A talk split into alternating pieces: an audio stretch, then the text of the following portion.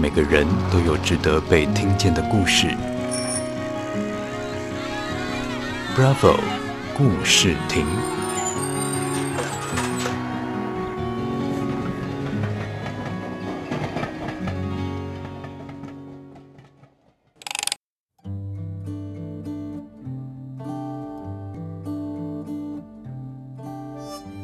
Hello，大家好，我是 Jane，我是七颗手作的创办人。七颗手作其实是我跟我妹一起创造的品牌。这个品牌主要是在做饰品，就是耳环和手环。为什么会开始这样子的饰品品牌呢？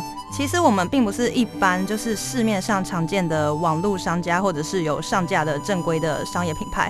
大家不知道有没有看过，在华山或者是在四四南村会看到一些小小的路边市集，那些市集里面的东西其实都是大家自己手把手创作，就是自己创造出来的作品。那个就是我们七颗手作会出没的地方，也代表说其实这不是我们的正职，这其实纯粹是出于一个兴趣。回到我的本业，其实我是一个上班族，就是是一个影视平台的企划。不止客人，其实连我的朋友、我的同事都有问过我说：“你明明是已经有一个稳定收入的工作了，你为什么还要去做七客手作这个品牌？”比较亲近的朋友都知道说，这个品牌其实并不赚钱，很有可能哪一天下雨了，你去了就只是在雨天里呆坐一整天。其实摆摊的大大小小的事情很多，大大小小的风险以及无法预测的客流都蛮多的。既然有一个稳定的收入的工作，而且其实蛮安稳的，为什么还要选择做这件事情呢？这可能要回溯到我在上班族之前另外一个的工作，在开始当稳定工作的上班族以前，是在做拍片的工作。拍片现场其实是一个非常有趣的戏，因为每一天拍片，例如说我拍一部电影，我今天拍办公大楼，我明天可能拍海边。在后天，我可能又到了日月潭要拍别的。我每一天都充满了不同的变动、不同的挑战，以及各种需要随机应变的状况。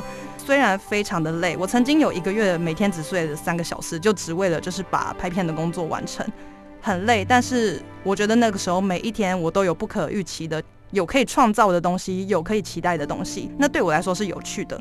但变成上班族之后，这件事情就变得，当然安逸的生活很好，但我会觉得好像少了一点，就是怎么说呢？就是拍片会有一个即刻性，可以让我去满足、达到成就感的一件事，但上班族好像没有办法做到这一个事情。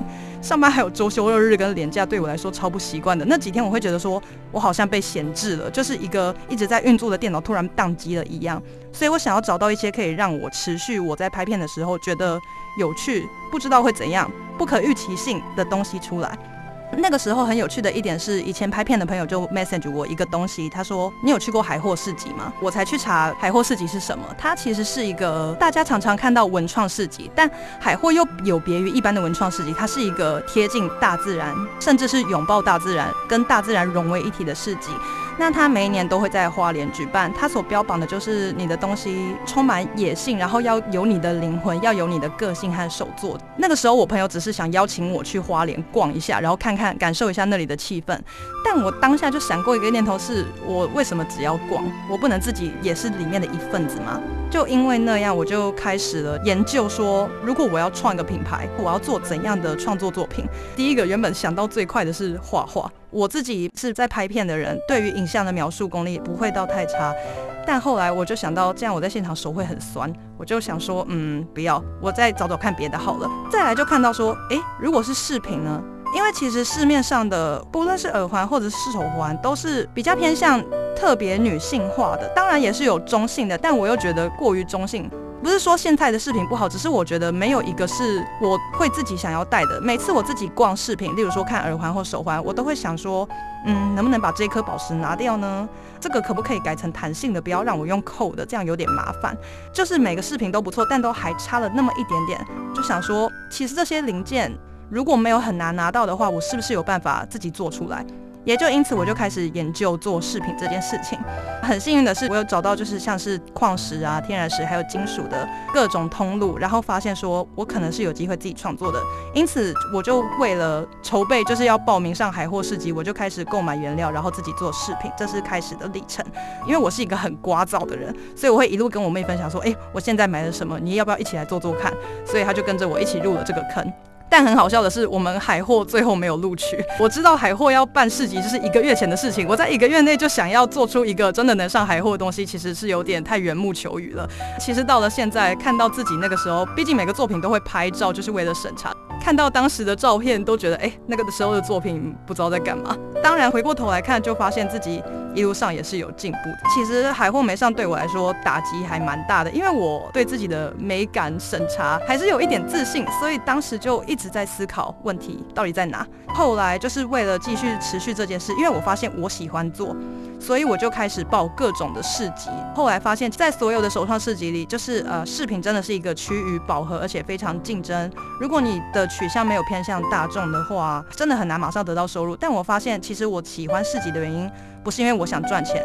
而是我可以创作东西，我创作的东西会被看见，而且我可以交到很多我觉得有趣的人。这是我在平常的生活，甚至我拍片或者是我当上班族不会认识的人，而他们都有很棒的创作理念，有很棒的作品。如果如果我没有开始市集这件事，我不会遇到这么多有趣的人和有趣的事情。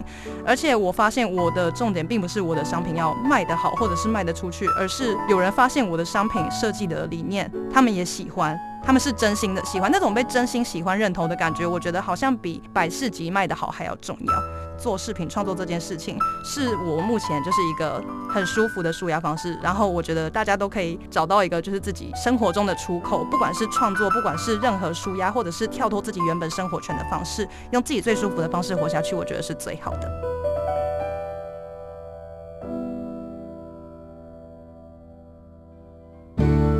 Bravo。故事亭，让每个值得的故事被听见。